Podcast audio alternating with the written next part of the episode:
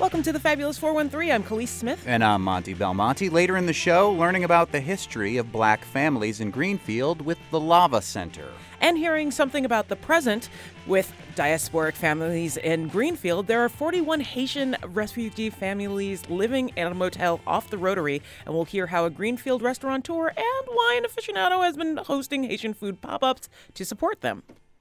Based in the Berkshires, the dance company They Dance for Rain was invited to co produce, partner, and perform in the Nairobi Dance Life Festival taking place in Nairobi, Kenya this week. Pittsfield native Stefanie Weber from They Dance for Rain and alum JoJo McDonald from Lee are the first Americans featured in the festival and are there to also assist in representing the American art form of tap dance with their dance artist partners in Nairobi. The opportunity is an outgrowth of their long term efforts to nurture the tap community in Kenya since the first trip there in 2012. And joining us from Kenya. This is officially the furthest interview we've ever done away, Indeed. but it's still tied into the fabulous 413. Our Stefanie Weber and Jojo McDonald. It's uh, it's at it's night there in Nairobi. Am I correct there, Stefanie?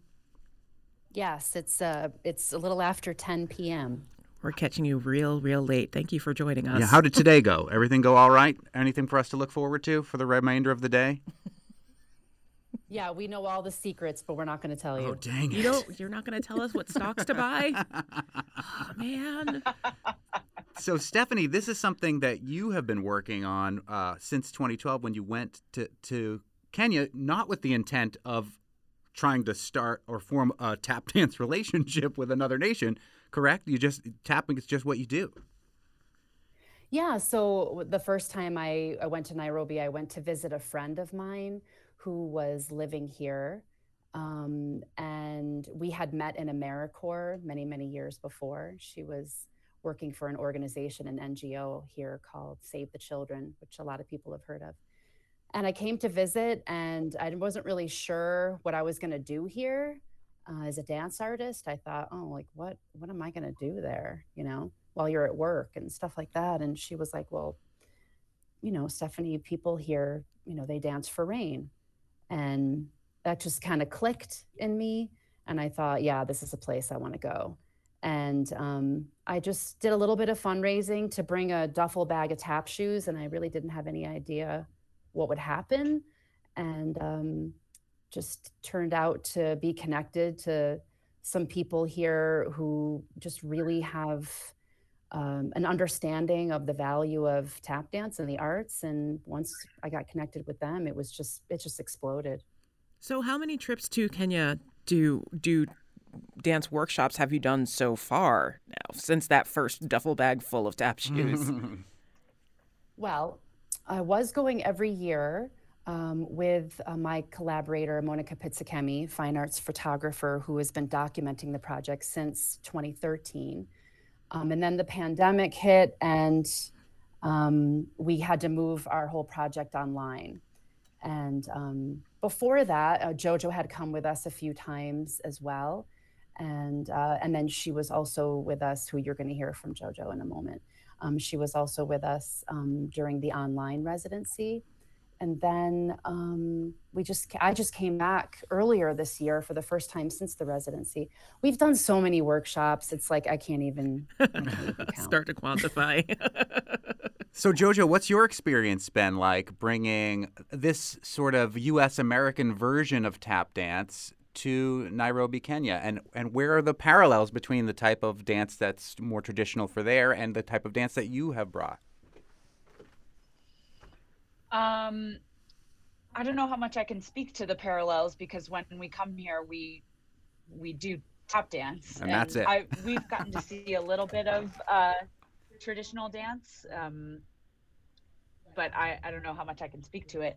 Uh, but just hearing them play the drums in rehearsal and like it's just very present um, and it's it's interesting because the, the the dancers that we work with are, are so strong rhythmically and then there's there are certain kind of like things that are lost in translation like like a jazz structure is not something that's familiar to them or like counting in four four time and being able to count as you're dancing is i found is a is can be a challenge.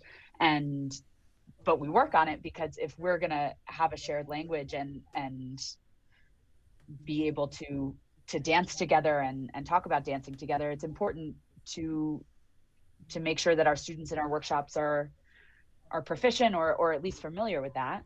Um what else?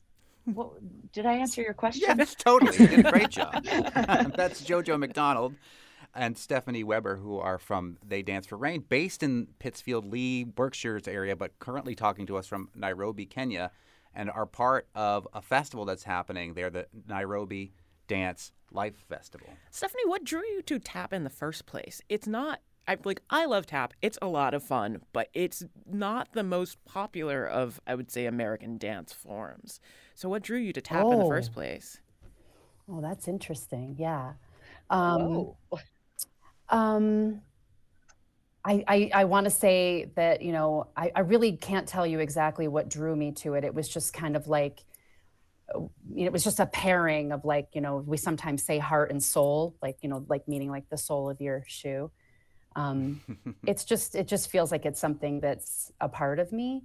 And when I first put on a pair of tap shoes as a child, it was just immediate, like that instant gratification of getting that sound out of moving was like I just wanted to do more of it. But I didn't really.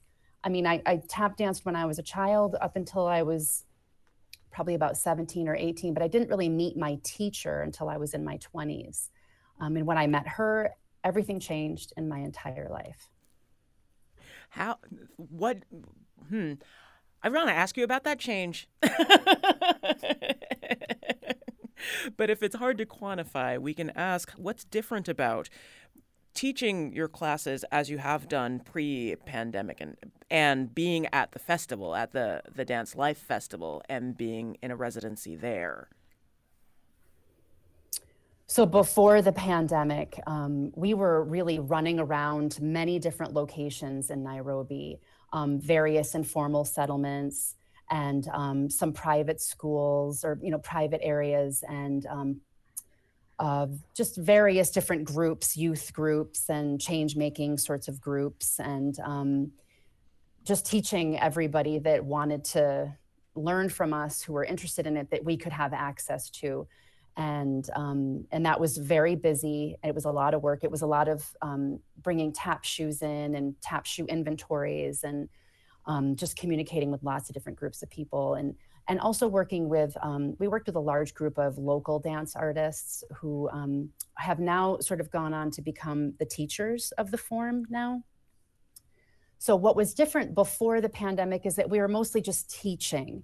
During the pandemic we had a small we had a group of eight artists who really wanted to be committed to learning how to teach the form because we didn't really know what was going to happen when we were going to be able to get back so we spent three months online with eight artists here in Nairobi, um, working with them on how to for them to be teachers, and that changed everything. We're speaking with Stefanie Weber and JoJo McDonald from They Dance for Rain, which has got its origins in the Berkshires, but they are both currently in Nairobi, Kenya at the Nairobi Dance Life Festival. Tell us more about the festival itself. I know you were kind of co produced, you were asked to come, the first uh, U.S. Americans to come and be part of this. Uh, are there other types of dance that are represented in this Nairobi festival? Jojo? Oh yeah. Tell us about the other. Yeah, there's yeah. um, there, as I understand it, there's sort of been workshops in the earlier part of the week and performances in the later part of the week. Uh, so you can learn a dance form from a teacher and then see their performance later on. There was uh, Afrofusion, uh, dance theater, uh, breakdancing, um, modern. Uh, there was a traditional group. I we weren't able to go, but I I saw them on Instagram Live this morning. They're um, and I don't remember what it's called, but they're it's a more traditional group from uh, coastal Kenya, and they there was like the the festival is doing a really great job of like promoting online so they're doing instagram lives of all the workshops and this one um yeah, it was kind of like a communal singing and and dancing and and some percussive percussive dance elements. Um, and then we had our performance last night, and we shared the evening with, uh, oh, what's his name? Brian Oluo. Is that right, Stefanie?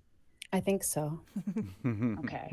he had a um, a modern piece on it was sort of about deforestation, the problem of deforestation in Kenya.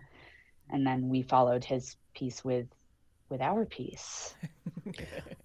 and there's a and there's tap dance too, and there's two tap dance performances in the festival, which is really exciting. Both by you or by another organization too? So we did a performance last night. It was with uh, Brian Otieno. Um, And um, yeah, and we did a performance. Jojo and I did a performance last night. We premiered a new piece, which we will also be working on in Western Massachusetts when we get back. Oh, cool. called Civil Motions. Um, and then we are working with a group of dancers called Tappa Tappa. Um, we'll be performing with them tomorrow at the National Theater. Um, and these are um, some dancers who first started tap dancing with us in 2014, 2015. And now they have their own tap dance company. They're absolutely amazing. They're very devoted. Um, you know, just like me, when I met my teacher, they sort of, you know, it clicked for them too. And Pun and intended? Absolutely dedicated. Because that's the What'd you sound. your- say? I said pun intended because that's the sound your shoes make. It clicked for them. Oh my gosh. yeah, he's like this. I'm like that all the time. all the time. Yeah. Are you participating in some of the other workshops and learning other forms of dance? Are just watching the other workshops, or, or how does this Nairobi Dance Life Festival work? Well, for the artists that are that are here taking part in the festival, it's a little difficult for us to sort of overlap with each other's work because we're all working. Like we're Mhm. rehearsing, you know, we're teaching. So the overlap, we I have, you know, we've both had the opportunity of meeting various artists, like people we wouldn't have otherwise, you know, had a connection with or, you know, had the opportunity to to, you know, connect with. Um, but we haven't had the opportunity to be in each other's work, to be in each other's forms. Um, yeah, and that happens a lot at festivals where you end up just that you're working. You don't really also have the time to sort of also study from each other. But we but we are looking forward to after our show tomorrow because we're we're going to be guest dancers with Tappa Tappa tomorrow. We're we're looking forward to being in the theater for the day and getting to see all the other artists and then we'll we'll kind of officially be done tomorrow night and so on sunday we're really looking forward to just hanging out and, and watching the performances and and seeing what's going on Sunday's like your day off where you get to like actually enjoy the festival. Yes yes yeah It's kind of the best I- part of the of work. festival. Right, you've put in all of this time and all of this effort and performances and classes, but like that one day, and there's always there's usually like a chunk of time where you just kind of get to relax and see what everybody else is doing, and it's the best. We're speaking w- Absolutely. with Stefanie Weber, originally from Pittsfield, and JoJo McDonald from Lee, who uh, have left the 413 for now and are in Nairobi, Kenya at the Nairobi Dance Life Festival.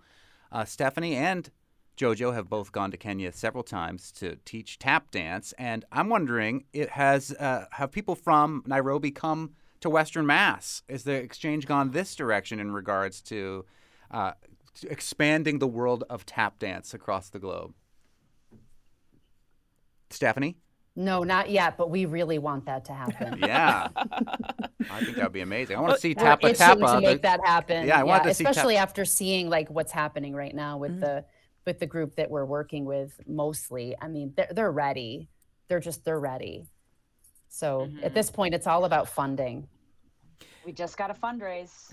Um, there is a So if fundraising wanna website if you want to support their trip. I can, uh, yeah, there's we can put links in the with the podcast of this as well. So there you go. yeah absolutely yeah thank you In lieu of actually bringing Asante them, sana. Ooh, yeah.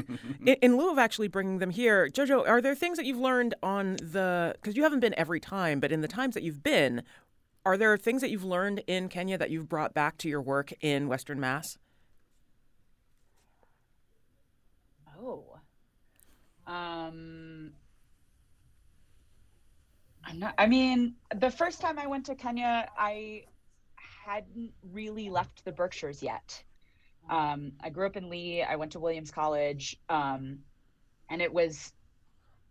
I, I didn't really have a lot of exposure to cities or how how artists lived and worked in cities, and and just meeting this group of dancers who were living in Nairobi and working and and you know doing all kind different dance forms and and hustling and and that kind of opened up my world and and just the the the warmth and the openness and camaraderie that they that they showed me and each other kind of reinforced how I how I like to work. It was kind of like, oh, like these people work the way I like to work cuz you know, like I moved to New York and and there's a lot of competition there. There's a lot of like da da da da da da da da. I gotta like get to this place and do this thing and be on Broadway and like it, it, it can be hard to I don't know, let that go. But here in Nairobi they they seem to do that. And I don't know if it was conscious, but I I think I can say that I've taken that with me and kept it in my pocket. That's beautiful. That is JoJo McDonald from Lee and Stefanie Weber from Pittsfield. They Dance for Rain is the name of their troupe who have brought their U.S. form of tap dance to Nairobi, Kenya for the Nairobi Dance Life Festival. Thanks so much for sharing with us your experiences in Nairobi. Uh, here in the 413 on the show. And we can't see what can't wait to see what you bring back with you. Yeah, I want you to bring Tappa Tappa, that or that group from Nairobi, uh, with you here to the 413. Hit Thanks. that fundraising link. Thanks so much. Make it happen. Hit the link. We can't tell you directly to do that. No. That's one of the rules of New England public media and public Oops. media in Oh. general. Um, but do what you will with Oh, your sorry, life. Sorry. Visit our website to learn more. later, in, later in the show, an exhibit opens tonight exploring the depth of the black community in Greenfield. We'll talk with the Lava Center and the Historical Society of Greenfield about putting this feature together. And keeping it in Greenfield, we'll enter the Wine Thunderdome with Amy McMahon from Mesa Verde and talk wine and her Haitian food pop ups supporting the recently arrived Haitian refugees. That's next on the Fabulous 413 on NEPM.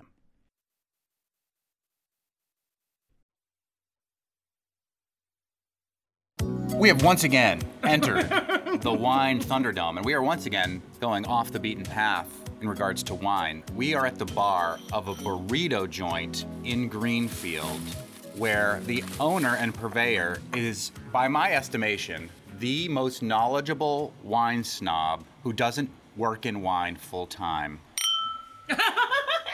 what is your name? It's Amy McMahon. I own Mesa Verde in downtown Greenfield. You've been in my column many times for the Valley Advocate because you are one of those people, you're like a sponge. You sap up information and retain it in a way that is tremendous for me to observe. And your palate is incredible. Your desire to learn more about things like wine is incredible. But you've also run this restaurant, which is an institution in Greenfield. There's many times I've sat right at the bar where I am right now, and you're here with the chair of the school committee or the mayor walks in or things like that. It's a little bit like Cheers, not unlike uh, the Ashfield Lake House where we were last week. But you've recently done something amazing with Haitian refugees who are living down the street at the Days Inn right off the Rotary.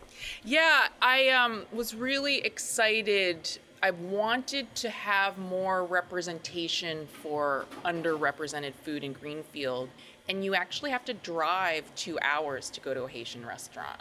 You have to go to Boston. After watching High on the Hog, I Which is what? It's a documentary on Afro-diasporic foodways in America. So Stephen Satterfield, who is a former sommelier or perhaps a current sommelier, did this documentary, and he was in the New Yorker recently saying that he was hoping that High on the Hog would have more of an effect on inviting people in this country to do some work around what foods they're eating and that there still isn't really representation. Like we're all still having to drive to an urban center to have caribbean food. So here i am in a rural setting. I have 140 new neighbors some of whom walked here from chile. Like there's a contingent at the hotel who had work permits and lived in chile for nine years and suddenly the government was like bye and they walked the length of south america to get to the border and then what I, from what I understand, Texas and Florida is just putting people on buses and sending them to the northern states, and I think they think that's like you know, ha ha. But I'm like, thank you. It's nice having people who are excited to be here and also be in the pres- the humbling presence of people who have walked a continent. I mean, amazing. It takes three months. They said that it takes like four or five days to walk the length of Colombia. We so we created this event to show people what Haitian food is because if we're all honest, most of us I had been I'd had it once at a, a restaurant in Miami. I've had it once at a restaurant in Boston, I've had it a bunch. including on Sunday when they did the Including pop-up. on Sunday where I really should have asked for more pickles. Pickles is the best, and I'm. is it? It is a pickle. It's like a akin to the slaw that you get on the side of pupusas. It's like cabbage and peppers and carrots and almost like escabeche, but better.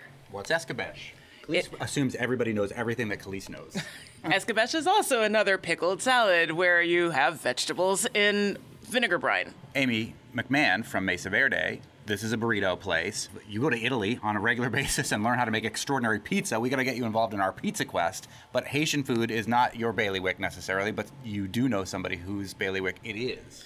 Yeah, so Chef Pam, who is the pastry chef head baker at UMass, grew up in Haiti, speaks fluent Creole, and she had this idea that we would bring some cooks over from the Days Inn, and she worked with them for like 13 hours on Saturday night making the pikliz.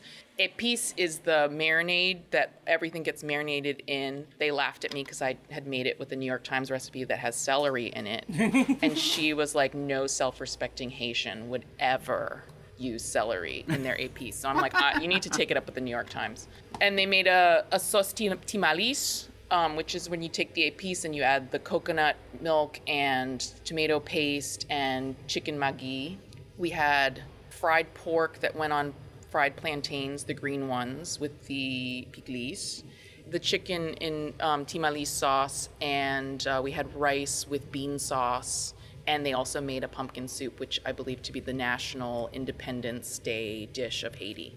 And so these are, is it 41 families or something like that living at the Days Inn in Greenfield? And then you do this pop up with Haitian food on Sunday, and it's a fundraiser, right? So what is that money going to support and through what organization? We just took the money, went to BJ's, and bought all of the necessities that the families asked for. So we're talking diapers and formula and laundry detergent, which are extremely expensive. Yeah. But I want to just give a shout out to uh, State Senator Jo Comerford, who came and supported and bought some meals and threw some money into the bucket, and also Mayor Roxann Wedegartner and Ginny Desorgher, who's also running for mayor. Like it just was a, a nexus of all kinds of interested parties who wanted to be here to support the event. And I know that the Greenfield Health Department is involved in trying to make sure that the, these families are getting what they need, as well as the Sheriff's Department in Franklin County. The sheriff's department has shuttled people to the church. There's a, a number of Catholic people living at the uh, motel, and I know the health department has been in, in charge of you know making sure that the shelter is up to code and you know seeing what the needs are.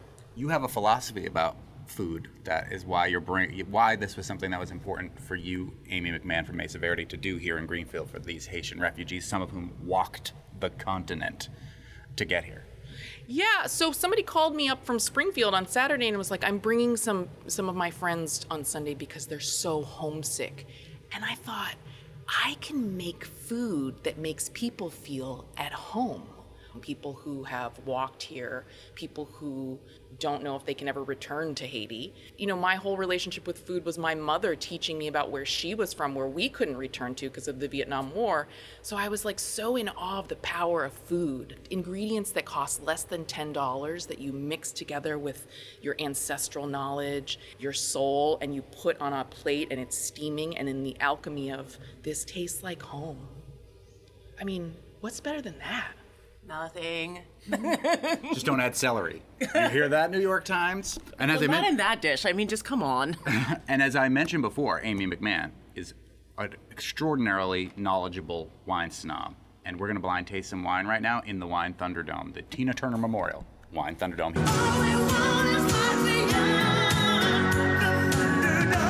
Here at the bar at Mesa Verde, where you don't serve these wines, but you do make really excellent margaritas. and where I would get a blackened chicken burrito with chipotle sour cream and spicy roasted garlic hot sauce like every week for more than a decade. and where my wife on my former show would do a Spanish word of the week where other people could win burritos too. So this is I have a long relationship with this place and I love it so much. I also appreciated that on your commercials on our former home, you also sent shout outs to Hadapons, who I miss Yeah. greatly. You've been doing this not just in real life, but in your No, advertising. Yeah. You've been mission driven, even in your own commercial advertising, trying to tout Greenfield as an amazing community, and are continuing to do that with this pop up that you just did last weekend for the Haitian refugees living in the area. Uh, Is there something in coming up in the future that we should expect in regards to um, what's next with these Haitian refugees living in our community? Yeah, I'm I'm going to continue to invite them to come and make food. I have a young lady who wants to come and make food more um, regularly. So I think even this Saturday I'm going to offer um, poulet timalis and pickles. What's And- poulet timalis? It's the Creole sauce with the chicken, and then you have it over the the rice, and then the the cabbage slaw. What got you interested in the world of wine, Amy McMahon? again, it's a way that somebody can speak of place. I think Monty and I both had the experience of blind tasting something and being like, I know this wine. It, uh, no other wine in the world speaks of the land and the conditions this was grown in.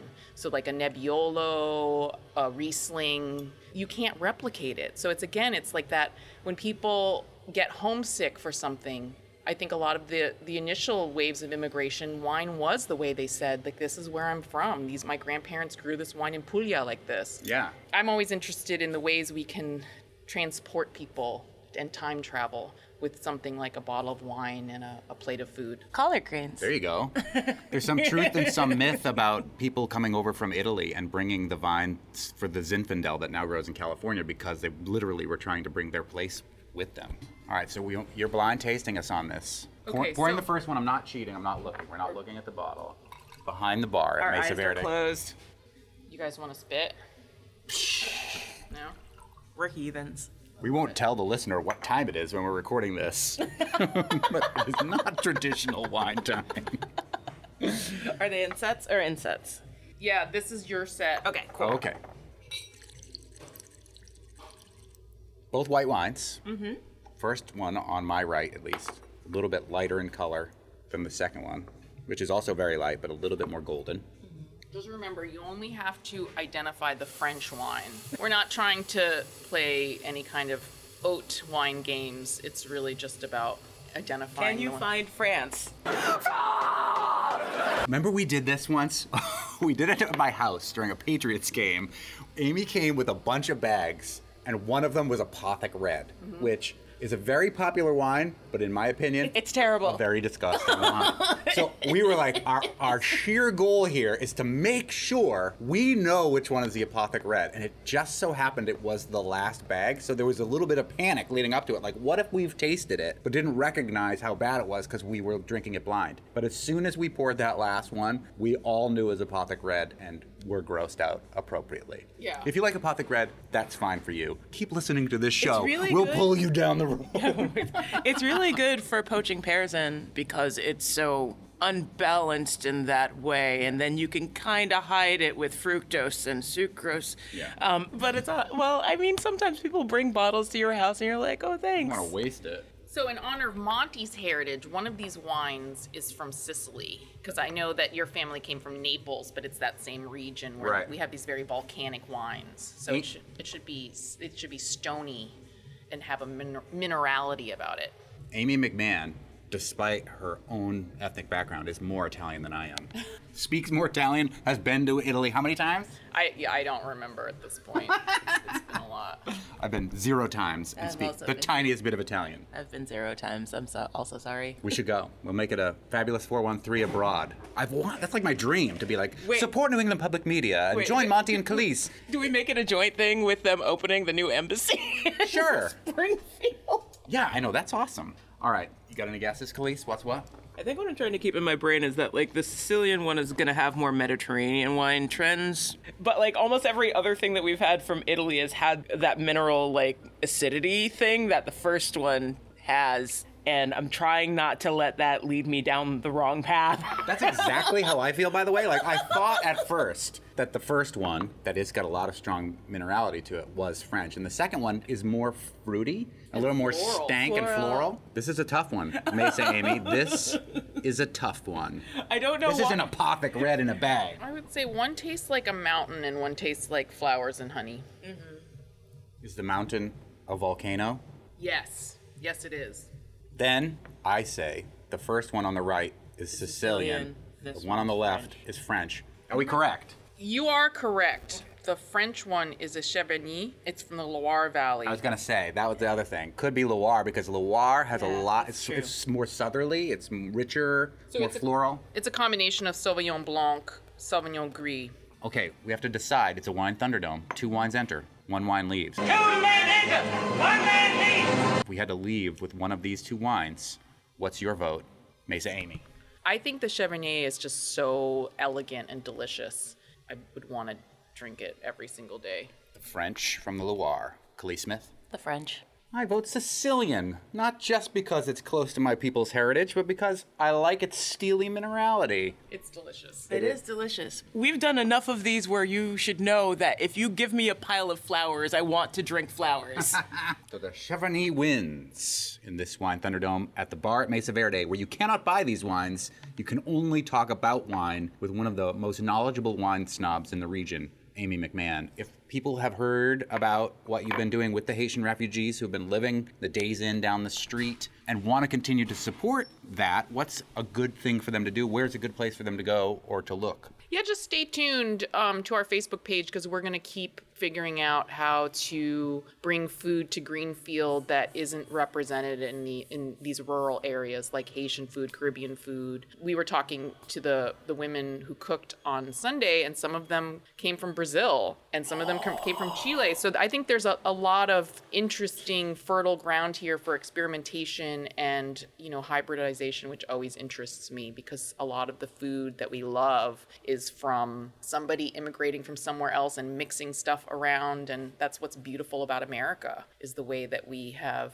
opened our our hearts and minds to this hybridization that happens when people come from all over and talk to each other and cook for each other. it's the best salad. Forget about a melting pot. The melting pot theory also just doesn't work because, like, you can't really deny where you're from. You just bring that and you add it to, like, this wonderful layered thing to compose something that tastes better when it's all together.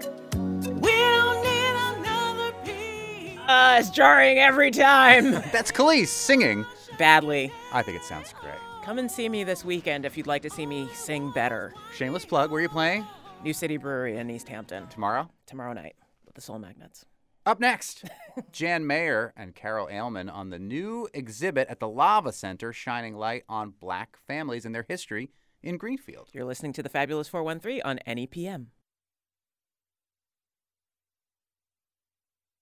The Fabulous 413 podcast is funded by Northeast Solar, helping customers make the switch to solar for savings, energy security, and tax incentives. Learn more at northeast solar.com. Welcome back to the Fabulous 413. I'm Monty Belmonte. And I'm Kaliis Smith. A new exhibit opens on Main Street in Greenfield, not far from where we were just drinking at the bar at Mesa Verde this evening. It's called Black Families of Greenfield, a brief historical snapshot, and it is at the Lava Center, local access to Valley Arts. And joining us is one of the curators and researchers of the exhibit, Carol Aleman, who's president of the board of the Historical Society of Greenfield, as well as Jan Maher, who is the co coordinator and board member of the Lava Center. Thank you both so much for joining us. Carol, um, we'll start with you. Tell us about what instigated this as a research project uh, for you, bringing it to the Lava Center starting tonight and going through next month. Uh, yes. Um, it turns out that uh, four years ago, I uh, retired from my job at the Five College Consortium in Amherst. And um, I realized in the back of my head that I had always wanted to learn more about the Black population in town. Uh, I had married into a Black family back in the early 70s. I knew some of the folks at that time, Um, and then I'd lost track. Uh, the, the marriage ended in divorce, and I still had this inkling of what was going on with some of the folks, but I basically wanted to um, return to that topic, and I hadn't found much in the written record, so that's what got me started. What is the earliest piece of research that you found in regards to black families in Greenfield? For those who aren't familiar with Greenfield, it is not typically thought of as one of the most diverse communities no. uh, in the four counties of Western Mass. Although, like so many other communities, they, there are untold stories, and I think that's what's remarkable about uh, this particular exhibit that opens tonight. One might even say the the impetus behind it. Yeah, indeed. So, where what's the furthest back we go historically about black families in Greenfield, Carol, from the Greenfield Historical Society? Well, for my own research, I decided to start with black barber John Putnam, who is probably the best known individual in town among the um, black community. And uh, I have recently discovered that he was in town as early as 1842. And so I have not really delved much beyond that, much earlier. Um, my interest is less in the slavery question and more in who were these people in the community? How did they live their lives um, and um, make make community? what kind of churches did they have? How were they involved? What were their achievements? I wanted to get at the heart of who the people were. So um, 1842 is about the earliest that i'm really seriously looking back right now. Have you found any ties in the things that you've found historically to things that currently exist and are still at least there if not thriving? Um, well um, of course, the Black Church is no longer in existence uh, as it was, um, but I have been in touch with community members who um, have helped me develop this exhibit. And um, I am going to have two of them present with me this evening at the opening. So um, the, I'm, fe- I'm focusing on the Harris families, the Peters families, and the Scott family and um, I have actually been working with folks from all three families to get, get information, photographs, and learn some of their stories. That's Carol Aleman, who's president of the board of the Historical Society of Greenfield. There is a new exhibit that opens this evening at the Lava Center on Main Street in Greenfield called The Black Families of Greenfield, a brief historical snapshot I'm interested in learning more about that barber, Mr. Putnam. Tell us uh, why he is a, a, figure that still looms large uh, over 100 years later in regards to uh, having an impact on the city known as the town of Greenfield. Well, uh, John Putnam, uh, you might not be surprised to learn, is actually uh, related to many of the people who are uh, the subject of these stories that I'm trying to collect and the information, the photographs. Um, and um, he was not only a popular barber in town, but he also was a left handed fiddler. Uh-huh. And he would um, have a, a, band go around the community, um, actually, as far as uh, southern New Hampshire and Vermont uh, outside of Franklin County in Massachusetts as well, and um, play music. Um, he was he is considered the father of contra dance. Oh, hmm. so he has uh, for years there were some reunions. Uh, Putnam reunions, so to speak, and people would come. That has been discontinued, but I'm trying to revive some of that energy that centered around that. There, there is still a huge contra dancing community, especially in Franklin County. Yes. And this all kind of stems from the barber John Putnam from Greenfield? Um, you know, I can't say that for sure, but I'd like to think that is uh-huh. the case. I haven't really, I haven't really looked too deeply into the contra dance topic, but uh, I do know also that yes, it's very popular. At least, if nothing else, definitely a, a, a large figure in the community. yeah. yeah. This comes as yes. um, it seems as if there are a lot of these projects popping up. Like Northampton's got one on its slave population through its historical society. There's one through for Holyoke through Wistariahurst. And have you had a chance to speak with anyone else doing similar or like parallel projects about how to go about research or like sharing some of your resources?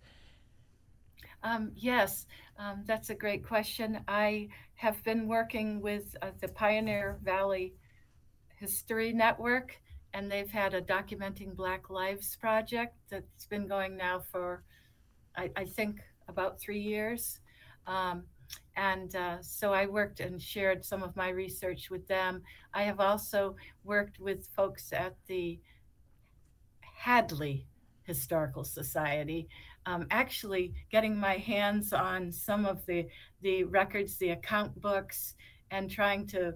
Uh, it was a, bit of a starting point with me to um, to see what really does exist, and then I turned to the Historical Society in Greenfield, um, and there's less there, but I haven't given up. I still go up to the library and challenge myself to just dig a little further and find something more. That's Carol Aleman, who's the president of the board of the Historical Society of Greenfield. A new exhibit opens this evening that we haven't gotten to see yet called The Black Families of Greenfield. But, Carol, we heard about the barber John Putnam. Uh, tell us another story of an interesting person throughout Greenfield's history uh, and the impact that they had on that community that you've learned through researching this for the exhibit at the Lava Center. All right. Um, there are a lot of a lot of possibilities here, um, so I'll have to think for a second. I guess I'll go with uh, I, with Charles Scott. Charles Scott sang with the Belafonte Chorus.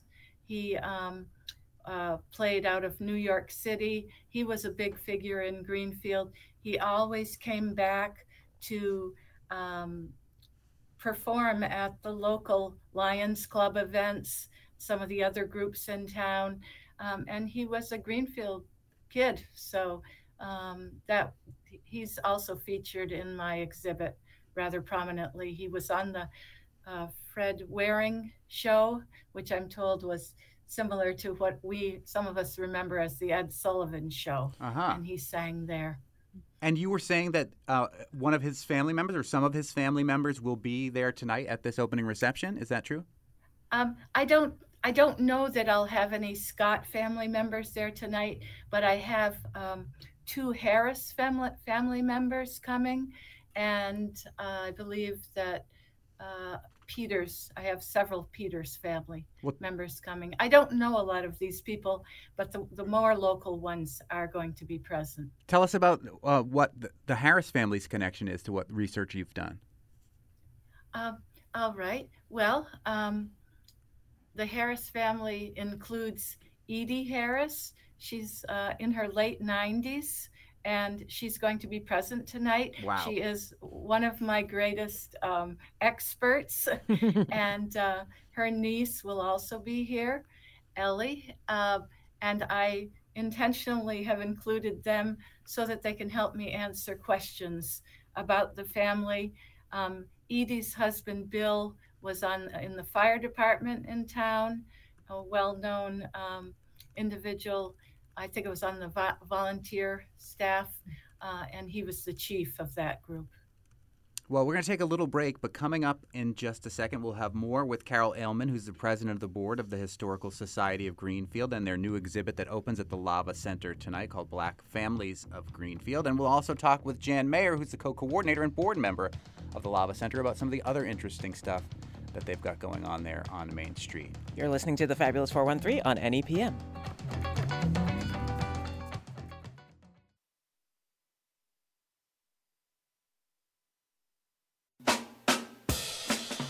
Welcome back to the Fabulous 413. I'm Monty Belmonte. And I'm Kaliis Smith. Tonight at the Lava Center in Greenfield on Main Street, a new exhibit, Black Families of Greenfield, chronicling a brief history of the black families that have had an impact on that town, at least from some of them. And Carol Aleman's the president of the board of the Historical Society of Greenfield, who's been doing this research. But we're also joined by Jan Maher, who's a co coordinator and board member of the Lava Center. For those who aren't familiar with the mission of the Lava Center, Jan, is it where you try to stay on the couch and not touch the floor because the floor is lava? That's just your children. or what is the Lava Center? Um, the Lava Center is a community arts and humanities center in downtown Greenfield. Uh, we're right at the cultural crossroads of Greenfield at, at Federal and Main. We're located between uh, GCET and uh, TD Bank, and on the other side, the Pushkin uh, building across from the GCET is the community owned internet. The bank is the bank. Yes. And then the Pushkin was a bank and is now an arts center. And right And there in the middle center. is the Lava Center. And yes, and uh, we're across from Hawks and Reed, which is another uh, uh, artistic landmark We of sure the corner, and from the from the Greenfield Common. Mm-hmm. So we're right right in the heart of it. And what's the mission of the Lava Center, Jan? Um, the mission is to create opportunities in and through the arts and humanities, and that covers a wide territory of being a an incubator where people can come to develop their ideas, whether they're uh, visual artists or spoken word artists or written word artists or playwrights or performers. Um, so we have a wide variety of, and filmmakers, I should add too. We have a wide variety of artists whose work is shown here. Uh, and the idea is for people to have a chance to develop their work, but also for our local audiences to have a chance to come and uh, see what people are doing and, and sometimes even participate in that process. We do a lot of readings where we have talkbacks after the readings and, and the, uh, the audience gets to share their ideas too. Um, and we have just recently designated the corner where Carol's show is as our humanities corner.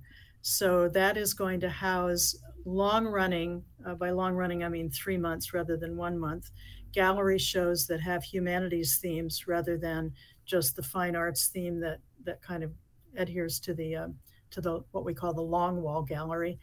And so every three months, there will be an exhibit that um, is up long enough for people to get by and really pay some good attention to it and, and learn from it, uh, learn the stories of, of people that uh, are not well known in the town. Uh, the whole thing kind of, this whole project kind of grows out of our Echo Greenfield, which we launched a couple years ago with help from the Humanities Commission to develop a digital platform. Um, that was during the COVID lockdown days. Um, and that ECHO stands for Exploring and Creating Histories Ourselves. And so um, that has continued to be, uh, once we developed that program, something that has drawn people. Um, and we hope that more people will come uh, as, as people come in and see the gallery shows, will be inspired to tell us and share their own stories with us. Uh, we will have listening booths from time to time. Nothing is scheduled right at the moment, but uh, people who want to be uh, on top of that can follow our website at thelavacenter.org and see when we have a listening booth. You can come, you can tell your story to somebody who's had some training in oral history listening, or you can just talk to a microphone without anybody interceding. It's like your own And, uh, story core there.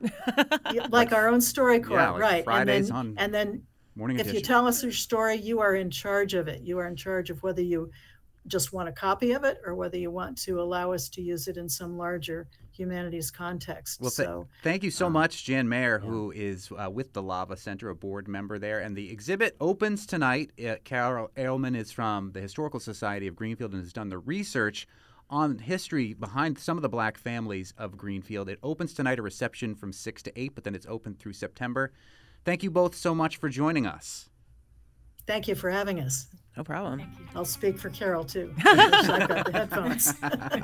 Next week on the show, the 413's own Rachel Maddow. She's got a new podcast with Isaac Davy Aronson called Deja News, and they'll both be joining us next week on the show. We'll also be broadcasting live from the brand new Greenfield Public Library on Friday afternoon, where we'll meet the librarians and hear the music of Scottish harpist Maeve Gilchrist.